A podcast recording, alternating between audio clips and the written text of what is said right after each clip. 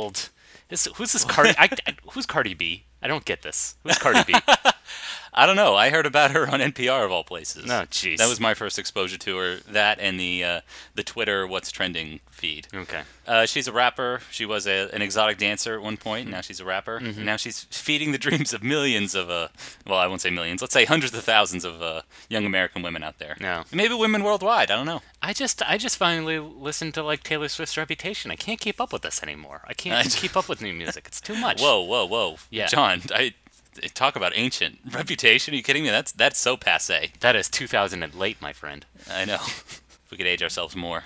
hey, who remembers Fergie? Ugh, I'm old and I'm fat and I shouldn't have a podcast. That's pretty much my life right there. John, are you kidding? Those are those are the qualifiers for a podcast. Oh, okay, all right. I'm sorry. Uh, Mikey Mikey Barbaro isn't exactly a pinnacle of fitness, so what about Doughboys? Let's just turn this into a Doughboys ripoff. Yeah, and we could talk about the uh, the Fat Boys, that rap group from the late '80s. Remember them? the Fat Boys are back, back, and you know they can never be whacked. Remember them? no, I but no, Greg, I don't know who Cardi B is. You think I'm gonna re- remember the Fat Boys? Come on. I learned about them on VH1. Okay. Thankfully, VH1 had some great documentary programming, um, very educational. It had the uh, EI in the top of the screen. it was a program called I Love the 80s. How many series of those do you think they inevitably did? Uh, like four or five, right? So they did three I Love the 80s. Mhm. They did two I Love the 90s. Mhm. One I Love the 70s. I think they did two. I love the '70s. Really? Okay, maybe you're right. Yeah. And then I know they did, they did the I. They couldn't wait till the end of the decade of the of the aughts, so they did like I love the uh, millennium so far, and then they did another I love the uh, new millennium. Yeah. VH1. And it was all about yeah, it was all about VH1 reality shows. I mean, VH1 programming is just it's a, it's a fascinating like Rorschach test. It's just like following the trends. Like now it's all drag queen stuff because they have you know RuPaul's Drag Race on there. So now all their program. It used to be all trashy reality shows featuring like washed up celebrities. Now it's all drag queens. And before that, it was hey, remember this? Oh boy, yeah, you're gonna feel old. exactly. Who remembers the uh, the budding romance between Brigitte Nielsen and Flavor Flav? Anybody? Anybody? Those are simpler times. Simpler times. Indeed. Instead of instead of the time we live now, where Donald Trump is president and everything is garbage. Everything is garbage. That's not, that's not true. You're doing fine. No, I'm not. No, nothing's right. What are you talking about? Nothing's right. Everything's You're terrible. still young. You still have your youth. You still live in the. I'm 30. The greatest My life is over. You have you have the love of your life. You have your spouse. You've got you've got things together. You, listen, you have it pretty good. All right. Mm. The grass is literally greener on your side of the porch. Okay. Mm. Porch. It's, it's San Diego. You should have a dry landscape. You really should. Thanks for trying to cheer me up, Greg, but it's just not working. I'm just gonna settle down with some kind of pet. What pet do you think I should get, Greg? As a as a person who's given up, who's just mm-hmm. like officially said like I am dead to the world. What kind of pet do you think I should get? Well, there's only one logical answer. What's that? A ferret. Oh, okay.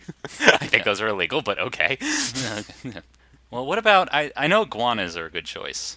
I think like iguanas make you look like a little exotic, a little out there. No. I don't have a samurai sword, okay? Iguanas are for people with samurai sword collections. Okay? John, they're called katanas. All right. Get it right. Okay. I'm. I'm I, you're welcome to uh, see my collection, my brace of katanas, alongside my framed Scarface poster. and uh, my collection of uh, uh, uh, pristine manga still in the packaging. No, you don't put the Van. I think you meant Funko Pop uh, figurines. oh, right, Funko Pop figures. Here's the bride from Kill Bill. Greg, here's what I was thinking for a pet. Sure. I was thinking possibly a cat. No. Because, after all, I'm not just a cat person. I am cat people. It's just the fear of losing you. Don't you know my name? Well, you've been so long. And I've been putting out fire. with gasoline.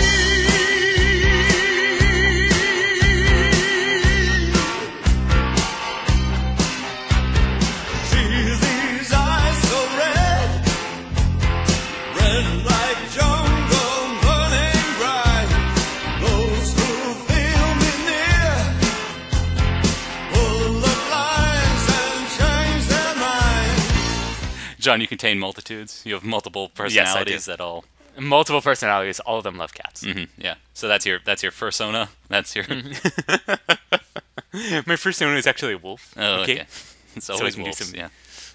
Because cats don't yiff, Greg. You need something that yiffs. Ooh. Moving on. Um, I know that, that got you aroused, didn't it? Saying that word. I remember I rewatched Zootopia recently, and I remember seeing all the the beefed up uh, uh, tigers at the end with that Shakira dance number, and thinking, "Oh no, this is awakening something in me, isn't it?" uh, again, let's get off this subject. In any Speaking event, of which, look who look who decided to join me. It's my it's my current cat Willow. Hi, Ugh. you stupid annoying Willow. little meow. hoe. I know, yeah. Willow is, um, for those that don't know, Willow is a monster. Uh, If often, sometimes you'll hear her in the background if we can't edit her out of the recording. Um, Mm-hmm. I, I wish, uh, honestly, this is going to sound cruel, John. I wish I could edit her out of your lives. Oh, Greg. She's 12 years old, so she's not long for this world. We just we keep That's not counting down the days. Again, John, she's a prick, and as we know, pricks live forever. this is true. Pat Roberts is still alive. Rush Limbaugh's still alive. Pat Roberts can bench 200, okay? He'll never die. No. But anyway, it's possible that people have never heard of the movie Cat People. Mm, I certainly hadn't. No. Now I had, uh, thanks to the fine people at Filmstruck for pushing it a lot on their Twitter feed. but John, let me give you some of this film's pedigree. Yes, please do. Get, what what is this? What is this movie's cultural significance? Well, it starts with I, initially it received kind of a mixed reception at the box office. Mm-hmm. However, as years progressed, people uh, admired its atmosphere Mm-hmm. um, and its really its uh, defining characteristics of the horror genre. Okay. And so, with that, it's been included in um, the National Registry for culturally and aesthetically important films. It's among Roger Ebert's great movies list of, I believe, 500 or so now. Wait a minute, really? Yep. Like it made it into the book? Oh yeah. Okay. All Yeah. right. All right. All right. Yeah. All right. It's also surprised. among, uh, speaking of books, it's also among the 1001 movies you have to see before you die. Mm-hmm. And most importantly, the mark of quality, it was remade in the early 1980s. Perfect. Yes. You know what the else? was- golden era of old uh, uh, horror remakes. Yes. Like The Blob, Body Heat. Invasion of the Body Snatchers, Yeah. and of course, lest we forget, The Thing. Yes. Uh, so yeah, golden era of when again Hollywood was out of ideas, but you know they had the right directors to really usher this uh, material along. Of course. Do you know what else is a remake, John? What's that? The Wizard of Oz. So What? Yes, The Wizard of Oz was a bestseller in the uh, teens, the 19 teens. So uh, it was made a lot as a, or as kind of like these short Nickelodeon movies until finally in 1939 it was uh, they put all this production value into it, and now it's the classic that it's known of today. Another great horror pioneer, The Wizard of Oz. yeah. Well, so John, what I'm saying is, Cat People as good as The Wizard of Oz? Yes. Well, okay, so the reason why it's such a landmark film is Mm-hmm. because it did pioneer one kind of tool of the trade that a lot of horror movies use, and it's called the Lewton bus. yeah, that that was the name that the trope was given. However, you've seen this trope uh, about 10 million times since. It's as, as ubiquitous as Chekhov's gun at this point. Yeah. Which is you have a scene where we're slowly building up tension, and it's building you up thinking that something's going to jump out and attack you. It's something's going to jump out and attack you, and then loud noise, and it turns out to be nothing. Yeah. And tension released. Now, and ironically enough, most of the time in this, in the instance of this movie, it was a bus. Uh, But now, in most horror movies, now it is a cat. It is indeed a cat, a harmless. Yes.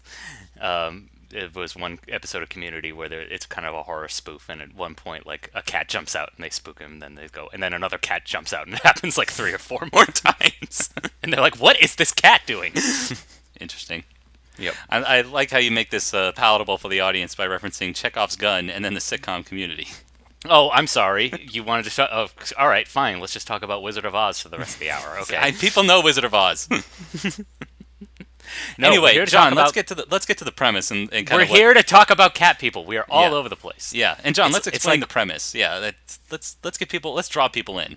Okay. So the premise is two people fall in love instantly. Well, yeah, I and so we should explain the the premise of the movie is that a uh, a guy named Oliver pines for a, uh Serbian woman named Elena. Um, however, she's resistant to his charms. Uh, they feel their love is forbidden. Why? because she feels that she is cursed. Um, if she gets either angered or sexually aroused, she turns into a big cat like a panther, mm-hmm. and is primed to attack. And this is because of some kind of ancient legend involving King Charles, who conquered the land and killed all the evil cat spirits. I don't know. Yeah. There's a whole big backstory. Mm-hmm. But the problem is that this relationship happens so quickly over the movie. They literally meet. He instantly starts hitting on her.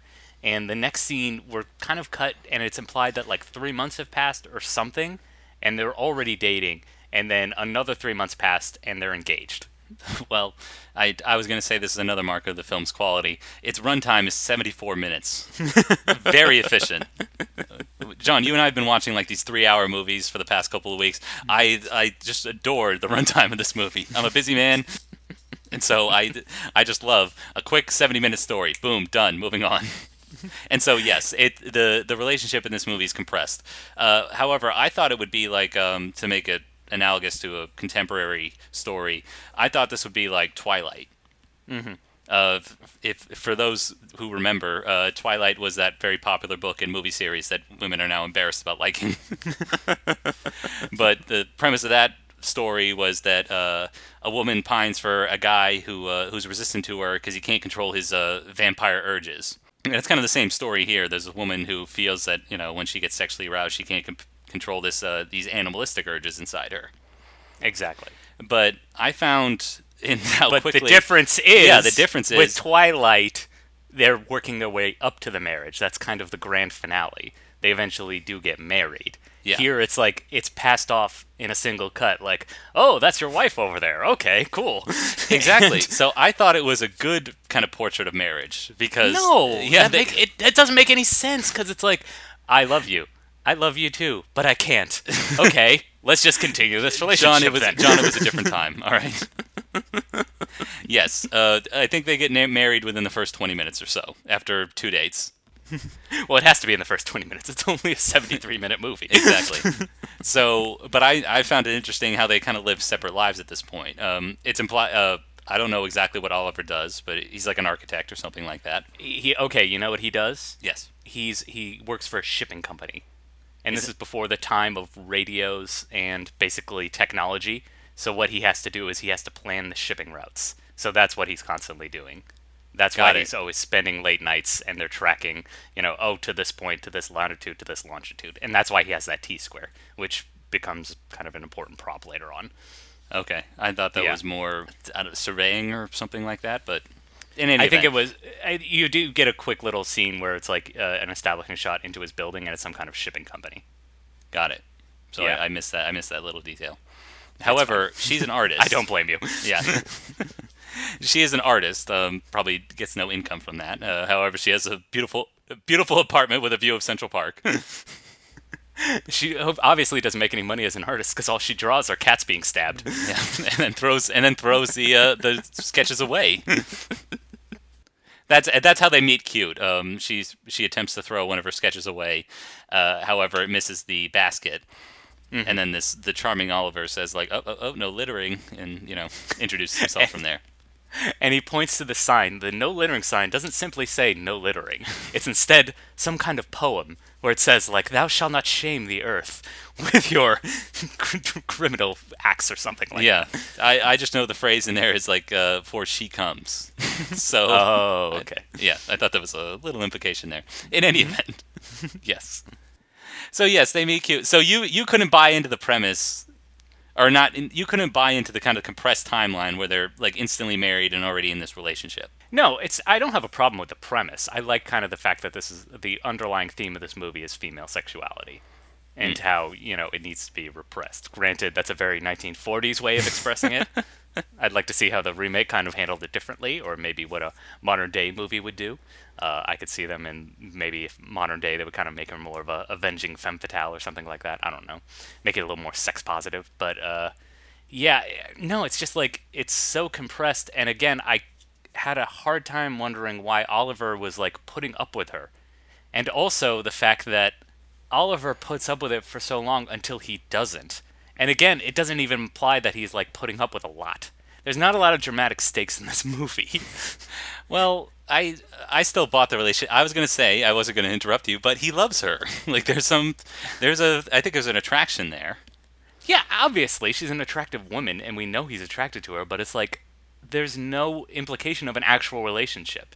He's just like, okay, I love you. Let's start dating. Okay, let's move in together. Oh, okay, let's get married. Like, it feels so much like they're going through the motions, but not intentionally like they're going through the motions. It's just like, this is the way the plot needs to progress. I don't know. I, I maybe I was just more amenable to that kind of very baseline, you know, affection that they have for one another. Again, I thought it was interesting as the plot progressed, and he suggests that she go to therapy, and that's when we mm-hmm. get introduced to our like Vincent Price character. Yes, the the villain of the piece, Dr. Judd. Yeah, he uh, he's not played by Vincent Price. However, he might as well be. He's got this um, Yes. very, very um, stentorian yet creepy vibe. And he's also like, uh, he he doesn't just like sit there and talk. He uses obviously hypnosis and sensory deprivation. You're late, aren't you? I kept my appointment. You see, I've never believed your story. I'm not afraid of you.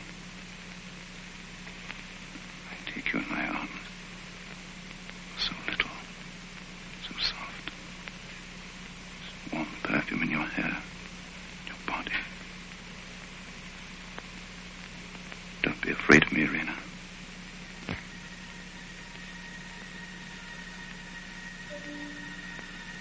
Mm. And then also, it's weirdly implied that he's like sexually aroused by her too, and starts putting the moves on her towards the end. I guess also to kind of imply that you know he really was a creep. He really did not have her best interest, interests at heart. no, So No, I will say, uh, but there is one scene that kind of uh, speaks to Oliver's discontentment, and that's when he's with his secretary at work. Her name is Alice. yes, and this I also thought was interesting in theory, but in practice it completely fell apart. Okay. Um, well, we should explain that he confides. They have this great chemistry. They have this kind of like rat-a-tat, you know. They have this Uh, great his girl Friday energy. Yeah. Um, they you know little quips at each other, little digs and insults and things like that. But again, it's great chemistry. And but he confides in her like, yeah, I'm really unhappy in my marriage. And he says, I, I wrote it down here. I've never been unhappy. And I thought uh, it kind of speaks to actually white male privilege a little bit.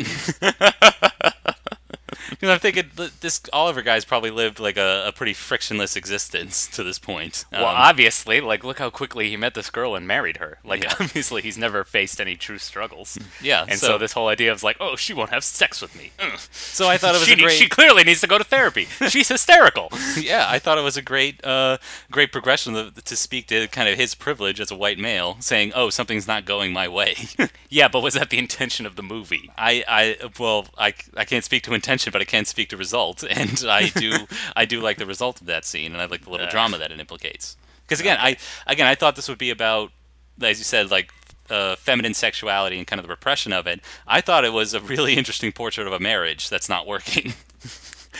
But again, the marriage just kind of like happens in the background, and I never got a sense that the marriage was actually anything real. Again, it's just kind of like background. It's just, oh, we're married now, okay, because this is what you do in relationships. Oh, we're not having sex because she's like hysterical. Mm, oh well, it's I, I never mean, oh well? it for a Uh, second. Obviously, he's just raised the the specter of doubt in his marriage to a woman Yeah, that but- he he also has somewhat affection for. Clearly, but I never see that in the acting. We only know that because he confesses that to her. Oh, I see. Okay, so now you're speaking to the performance of Kent Smith. Exactly. Um, not exactly not exactly a legendary figure in Hollywood for reasons that are abundant in this movie. and it's never communicated like visually. Again, this movie is just it's so fleet of foot. It's just, oh, we're married. Oh, this relationship isn't working out. Oh, I'm falling in love with this other woman. Th- well, no, it's not that aspect of the story isn't communicated visually. But what is, I think, and what this where this movie really excels is in the atmosphere. Absolutely. is in where something is clearly wrong here. Um, It starts in their very ornate apartment. Very shadowy, very noir-esque. uh, enormous ceilings, you know. Mm-hmm. And uh, like stuff like the birdcage, like we get to what really raises the implication is that uh, Elena inadvertently gives the bird a heart attack and it dies. to kind of you know up the stakes and up the threat that she presents as a as a potential cat person. Exactly. So and there's that, and there's also the zoo itself. Like she goes, she sneaks into the zoo at night um, and goes into the big cat cages. So th- those scenes work atmospherically, as well as well as when um, Alice is being chased, or what she appears, she thinks she's being chased by this big cat who's either been loosed from the zoo or could be Elena, or could be Elena herself. Like so, I think that sort of tension is what's communicated. Maybe the plot, the structure itself of the plot, is has to be you know done through dialogue and and exposition and things like that. But I still got wrapped up in the atmosphere of the movie. Oh, absolutely. And uh, you're absolutely right. This is the best part of the movie. And there's so much interesting blocking going on and kind of visual cues. For instance, when uh, uh, Irena is like talking about this curse and kind of the backstory of her whole village, she kind of walks back and puts her back against a wall. And there's a painting behind her. And what's in the painting? A bunch of little cats kind of like tucked in the corner. And the way she's positioned, do you think the cats are looking at her? And then there's another scene where she's like crying. She's almost at the end of the rope and she starts clawing at the couch. And you see it's kind of like scratch marks from a big cat. Yeah. So there's lots of things visually interesting that are happening in this movie, but the story is so thin. And it doesn't really have a grasp of the message it's trying to say. Like this whole, again, like female sexuality needs to be repressed. Because, uh, I, well, maybe you- okay, so you think it, it is on the side of like she needs to hide her animalistic instincts and her sexual urges. You think that's what it's trying to convey? oh, absolutely. All right. And I- you know why? Because I didn't want to jump this far ahead, but let's talk about the ending. Well, okay. Like what what else did you you you saw it in the ending? That's what that that was my big problem with the movie is I think we joke that the premise is that a woman is afraid she's going to turn into a cat when she's aroused or angry. Yeah. But that threat, it, it very slowly over the course of its 70 minute runtime. it only builds to that towards towards the end, really. Mm-hmm. And so I wish there were more, again, like uh if we're talking about a normal horror film, more little plot points that implicate the, the threat that's going on here. Uh, we mentioned that she inadvertently kills the bird, like stresses out the bird and, and it dies in its cage. Exactly. That that happens that happens 20 minutes into the movie. The the kind of first sign that something is wrong. Like other than as we mentioned earlier, the the atmosphere and maybe the music are really lending to lending to the the impending threat. But that's the first kind of like plot point we reach. Yeah. And again, going back to the big pioneering moment of this movie, which is the bus, mm-hmm. where Alice feels like she's being stalked by this big cat. She hears the paws and she hears the growls, and then all of a sudden, jump scare. Oh wait, it was just the bus. What happens? She gets on the bus and she gets away. That, that's where the scene ends. You're right. Exactly. Whereas like nowadays, modern horror movies, they'll trick you like that, but then they'll get you with the real jump scare. Yeah. And there are no real jump scares in this movie. Again, only one person dies, and that's Yeah. Dr. Judd. yeah. Well, when you say jump scare, you mean like real threats and death. Exactly.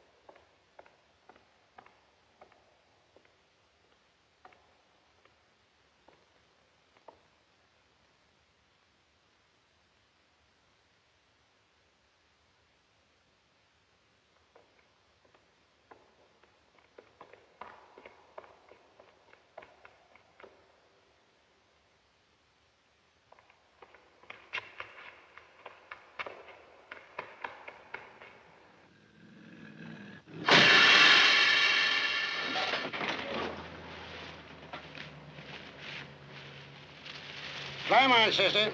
Are you riding with me or ain't you? And the, one of the weird things is like Irena is the only one who's kind of invested in protecting herself. It's like her husband, like at first, kind of seems again he's just so laissez-faire. He's like, "Oh, that's ridiculous. You're just being silly." And then he's like, "Well, maybe you should go see a psychiatrist." And only towards the end is he finally like, "Oh my gosh, she's off the reservation. She's crazy." and again, it's not like she's really crazy. It's just she goes on long walks sometimes. Like this movie doesn't really have enough dramatic stakes. There's not enough going on. I, like going back to another movie we revisited for this uh, podcast, Suspiria. Yeah. Suspiria is all about atmosphere. It's all about that production design. But again, going underneath the story, there's nothing there. It's so thin. And I feel like this is the exact same situation where it's like visually and atmospherically, this movie ha- is works like gangbusters, but it's like story wise, acting wise, character wise, there's nothing. It's thin gruel.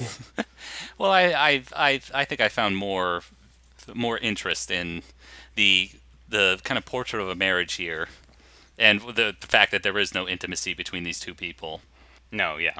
And I also found, well, in- in one contrast that we have to Suspiria, Suspiria, we know that it's a ghost in the supernatural. Here, what I mm-hmm. liked about Cat People is we don't quite exactly know whether her fears are justified or whether you know she's um, she's psychotic and is relying on other like logical themes to kind of point this out because we do see that uh, at one point Alice is being stalked by a big cat, but they introduced earlier that Elaine or uh, I want to get her name right, Irena gets the key to the cage in the zoo.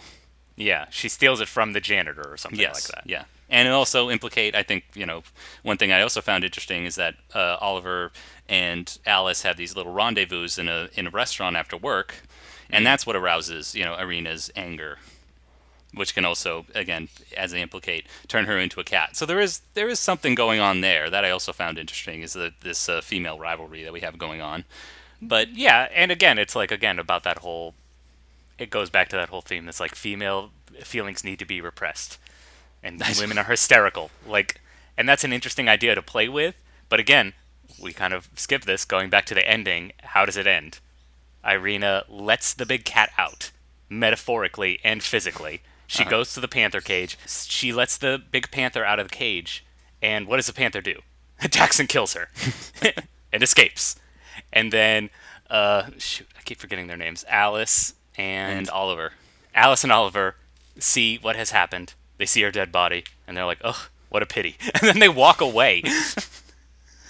Well, you know, I've, I'm trying to think what other ways the story can conclude, really.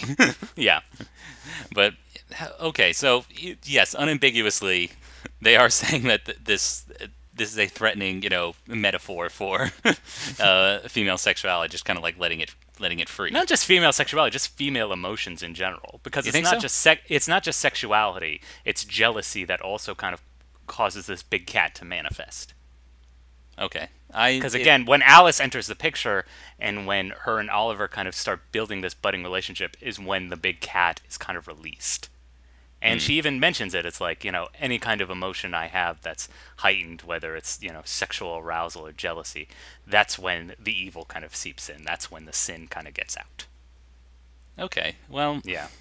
I feel if we see this through a modern lens, And that's your problem. You're looking at this too much of a modern lens. Eh, maybe I'm, you're right, I'm yeah. too woke, and I, I, I see the I see the implications. no, I, I, you're right. You know, Oliver. This is not sex positive enough. Where's the sex positive version? Oliver gets you're right. Oliver gets off scot free, Mm-hmm. um, because he doesn't.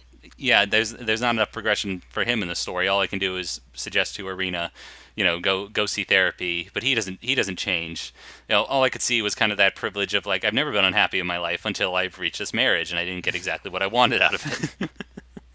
Yeah, And but now- again, but he does He walks away the with- hero, and he gets happy at the end. He like he gets Yeah. his happiness at the end. So it's like, what does that tell you? well, it tells me about uh, white male privilege and how toxic it is.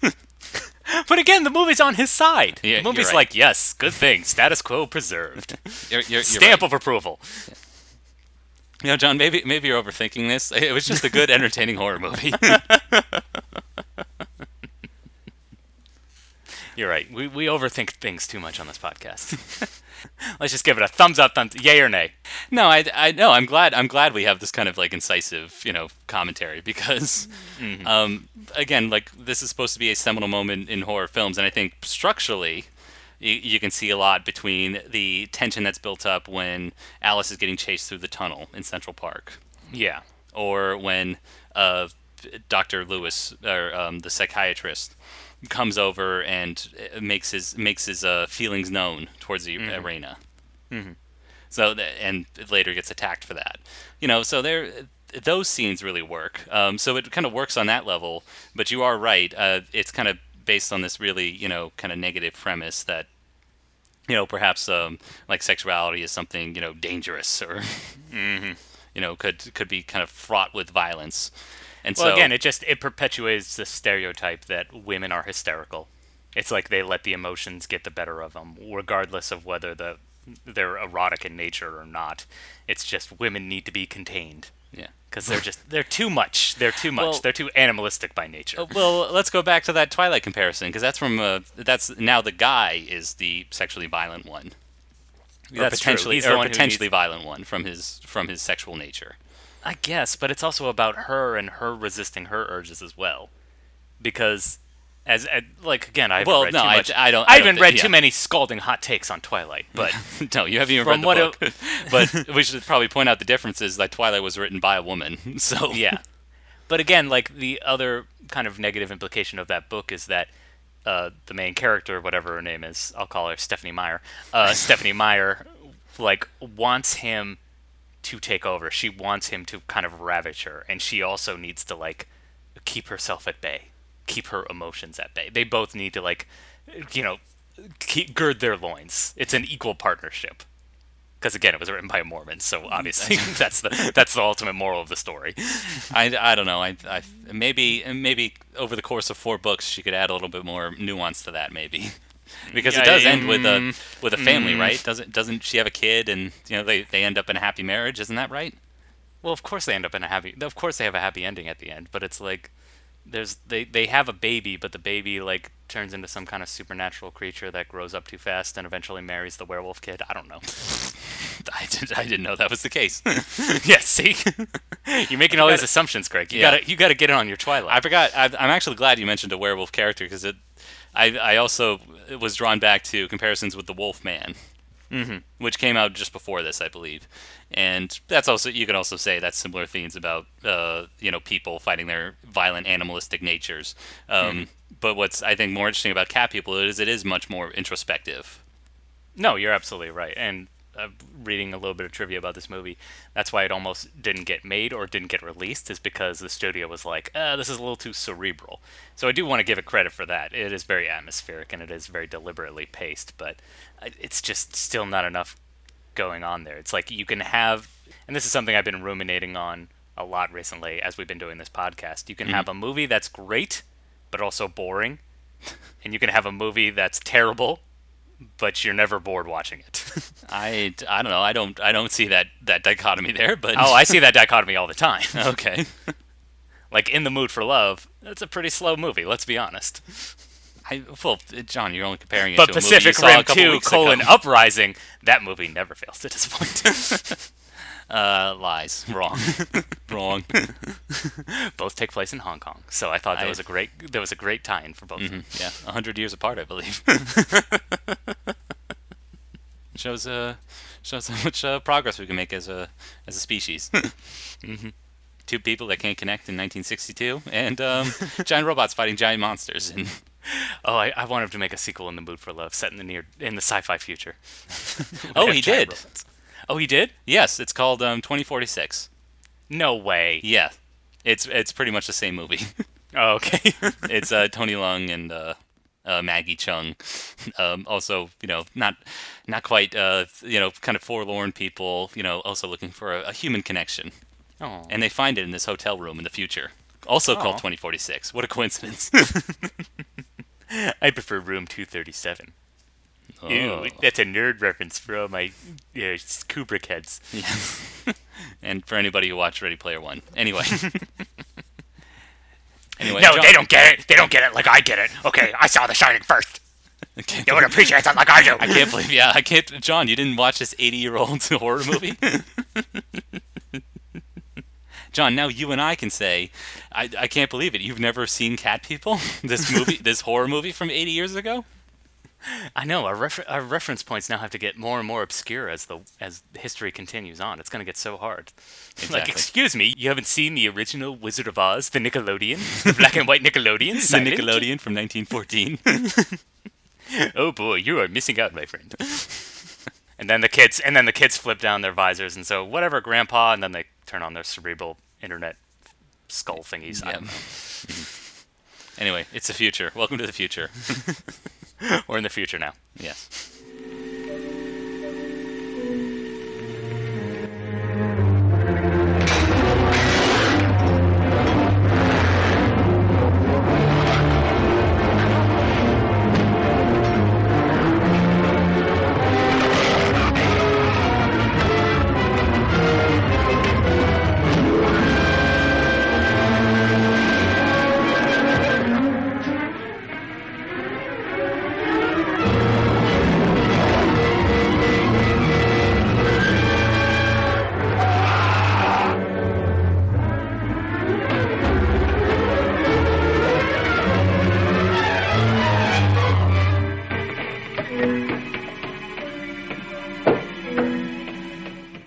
Sorry you didn't have a such a positive reaction to Cat People. I thought it was I thought it was pretty good as far as 80 year old horror movies go. pretty solid. It has its qualities and it has its moments, but Mm-hmm. um, I think altogether as a whole, it doesn't really hold up.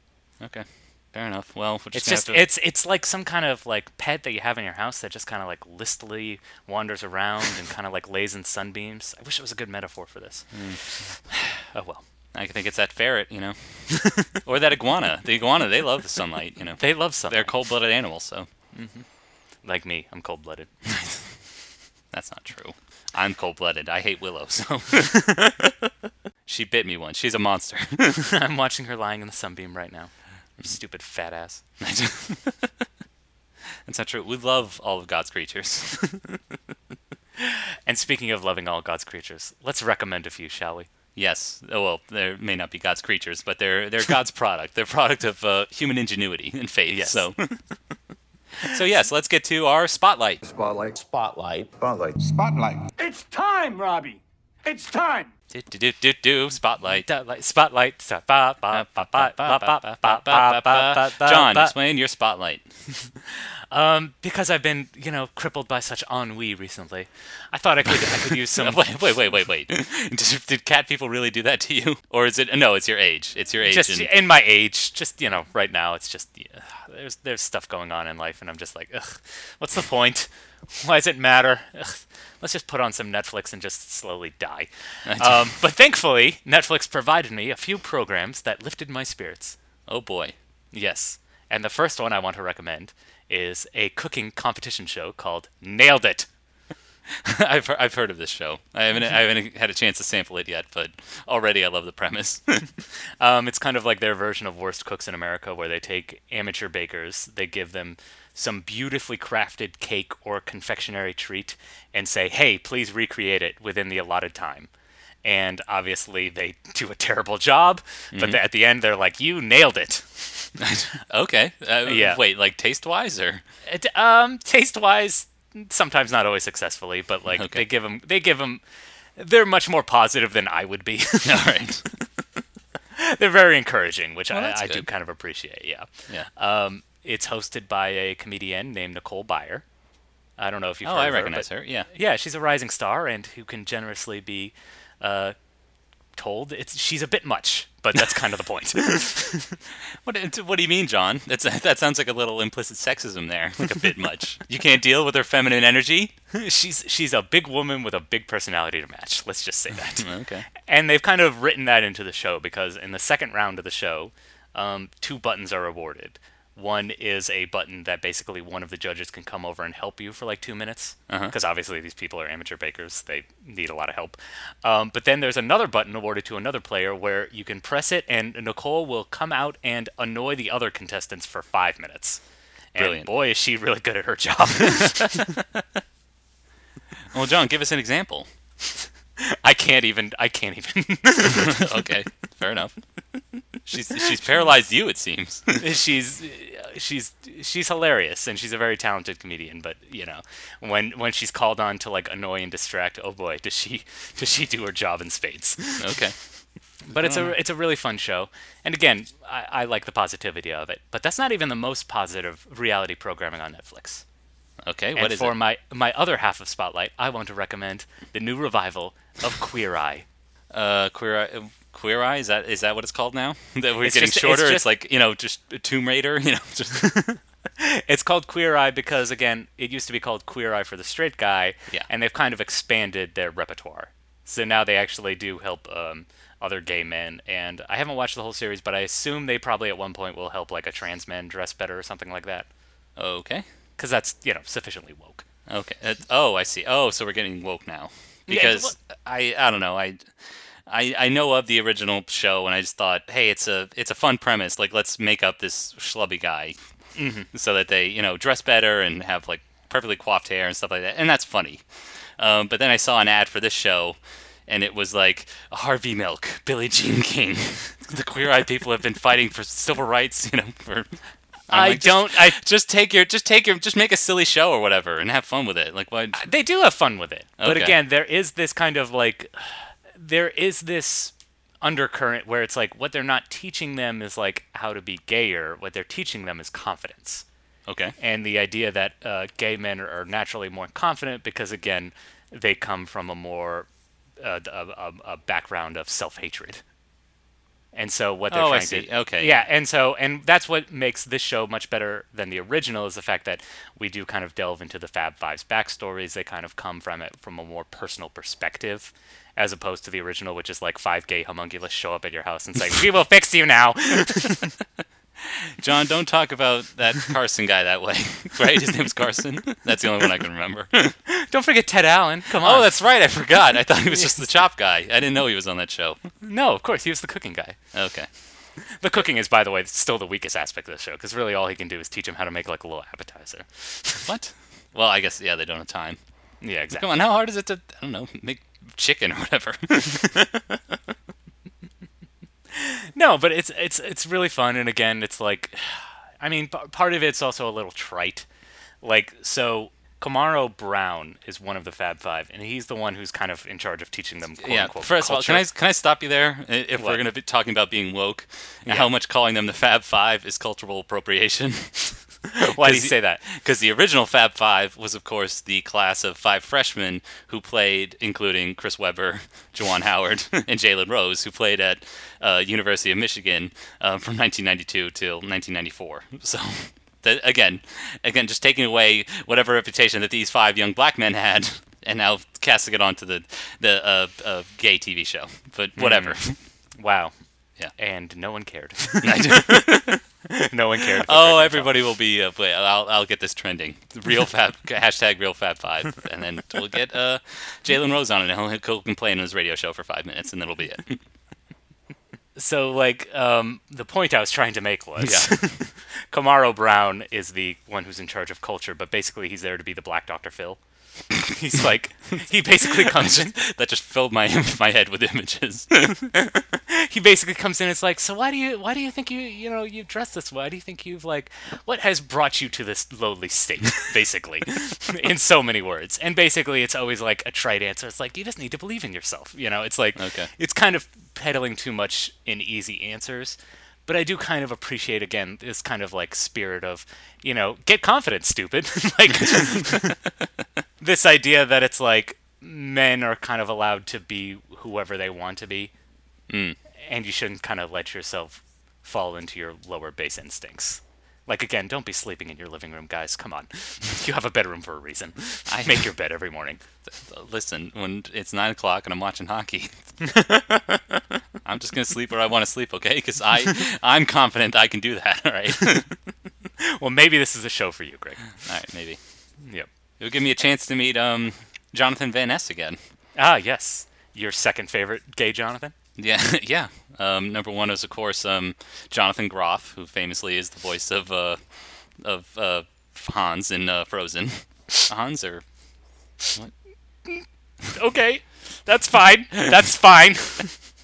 John? Hey, he was also in uh, that TV show Looking, which was about uh, young gay men in San Francisco. What have you done for the gay community, huh?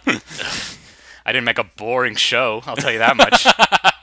Looking was shots, boring. bam, shots fired at, at Looking. Look, I love Andrew Haigh, but come on, that show was boring.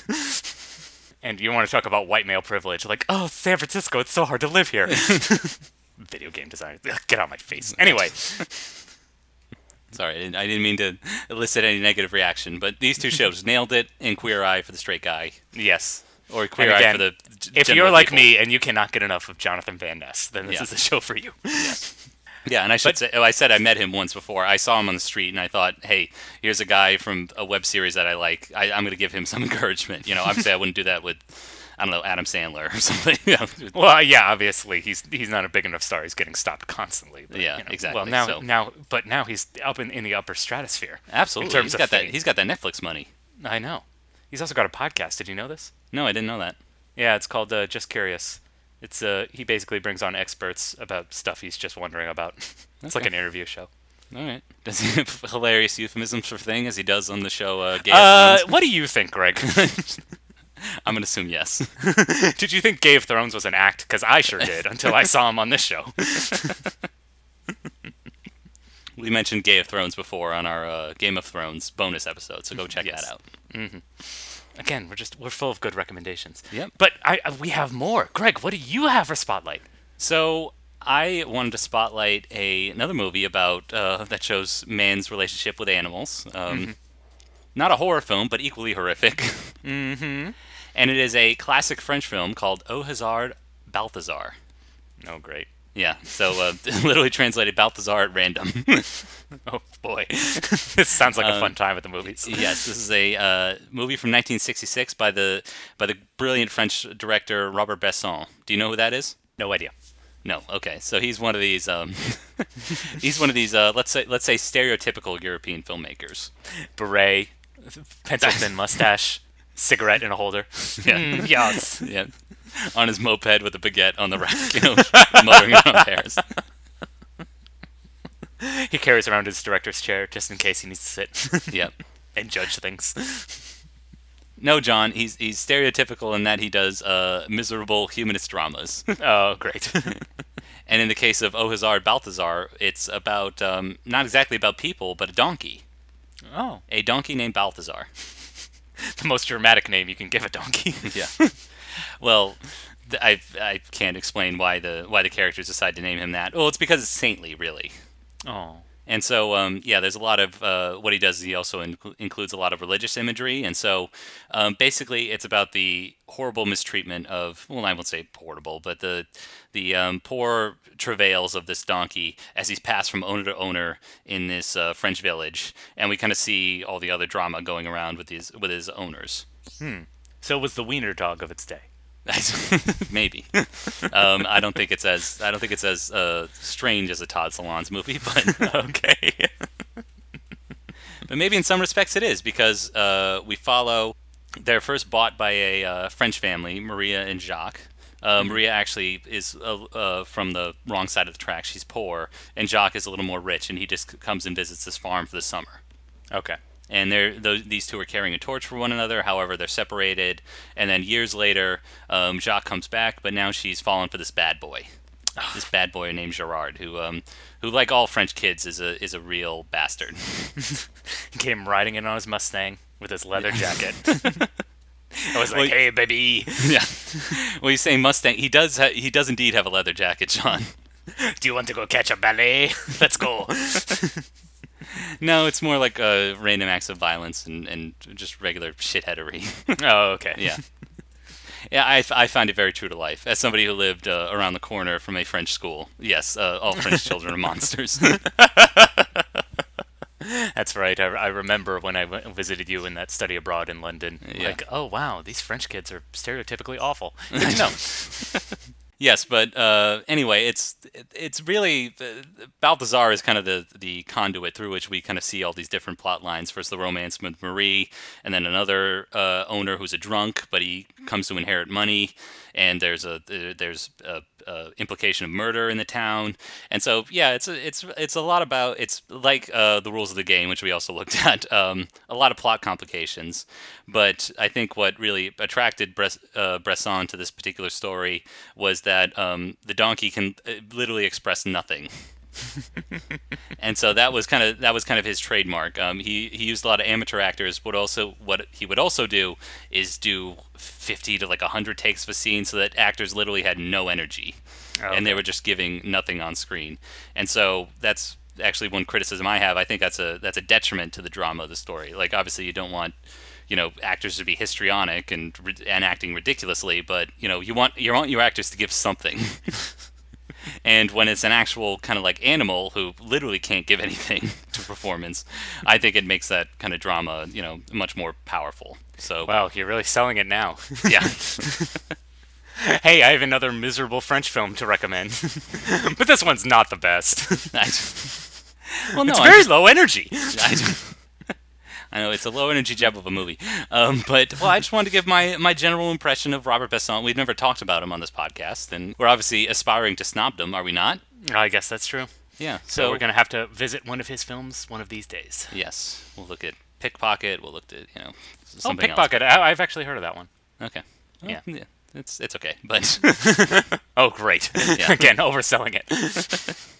well, not overselling. it. Again, I found I found a lot to admire in this movie. In this movie, Okay. yeah. So again, I wanted to I wanted to heartily recommend it. So Okay. Es- especially if you want to expose yourself to something new. Also, if you're an animal lover, again, I think I think audiences will fall in love with Balthazar as they would with Benji or Air Bud. Mm. If it doesn't have baking or gay guy makeovers, I just I'm not interested. I'm sorry. I thought you wanted the donkey to do that. That's why they don't call it Queer Eye for a Straight Guy anymore. In one episode, they remake a donkey, and they turned him into a beautiful mule. no, I, th- I thought you really wanted the donkey to be like, oh, they bought the donkey. Guess what? He can he can play soccer. and he lifts the town spirits. There's no rule that says a donkey can't play soccer. Anyway, it's a fine film, and I wanted to. Again, I saw it alongside uh, Cat People on Filmstruck, so okay. I think people should check that service out. We're we're not being paid by them yet, but one of these No. days. Yes, uh, we we think if we like promote them enough, then eventually they'll have to. So Yeah, once they see the big, once they get the aspiring snobs bump. Yeah. Speaking of bumps, John, Yes, why don't you give us a metaphorical fist bump, saying, "Hey, I approve of your show." exactly. By going to iTunes, Stitcher, or your podcast service of choice, and leaving us a review and giving us five stars, maybe four if you're not feeling so generous, but we'd really appreciate five. yeah. But John, how will people know when a new episode's coming out? I mean, the subscription service obviously give you a little notification, but how else can people lo- know that it, we have a new episode? Well, they could follow us on Twitter, or they could like our Facebook Hmm. page for new updates and events happening in your area. Yeah. if we actually had news and events. yes. Well, John, of course we have news. Of course, we always have news. Yeah. I have a book out. Again, we're just going to mention that every episode now to now until infinity. well, John, and we also have other big news. What's that? John, we have some big news here. We're going to watch another movie next week. Who would have thought? yeah. What next week? We'll be revisiting another Werner Herzog film. Ayo. We are going to be revisiting Aguirre, The Wrath of God. And we will look into the abyss and see that nothing stares back, for all things are hollow, and all things lead towards entropy. My my accent's terrible. I I know. I was going to say, keep going. it's one of those impressions that you really got to nail. well, it's like Otherwise, you just look a, like a fool. It's like Chris- it's like Christopher Walken. uh, Greg, Christopher Walken, he's easy peasy, okay? you just gotta give it that Brooklyn uh, fanfare. Come on. I disagree. okay. That was also equally terrible. I apologize. Look, give me a week. All right, I'll I'll I'll, I'll work I it. know, I'll, yeah. I'll test it on my open mic circuit. Okay. Yeah. For now, I fold my arms and say no, but Tuesdays at the Chuckle Hut. You can find me. our improv will be better than, than this little vignette we had. But What if Christopher Walken was in Cat People? I think it might look something like this. Oh my gosh, Rita, you're, you're beautiful. And I just became uh, John Travolta for some reason. See, that's the problem. The last movie I saw Christopher Walken in was like Hairspray, so I'm just getting them mixed up. they danced the tango in that movie. Did you know that? It's fabulous. Uh, yes, I did. It's a wonderful film. Mini spotlight. Go see Hairspray. Hairspray's fun. Well, until next time, keep those spirits up, guys. Yeah, and John, I, uh, we'll we'll figure out your ennui. All right. okay, all right. I don't want your spirits down. All right. But again, thank you everybody for listening. Until next time, keep aspiring. You came into my life, and my world never looked so bright. Yeah, it's true. You bring out the best in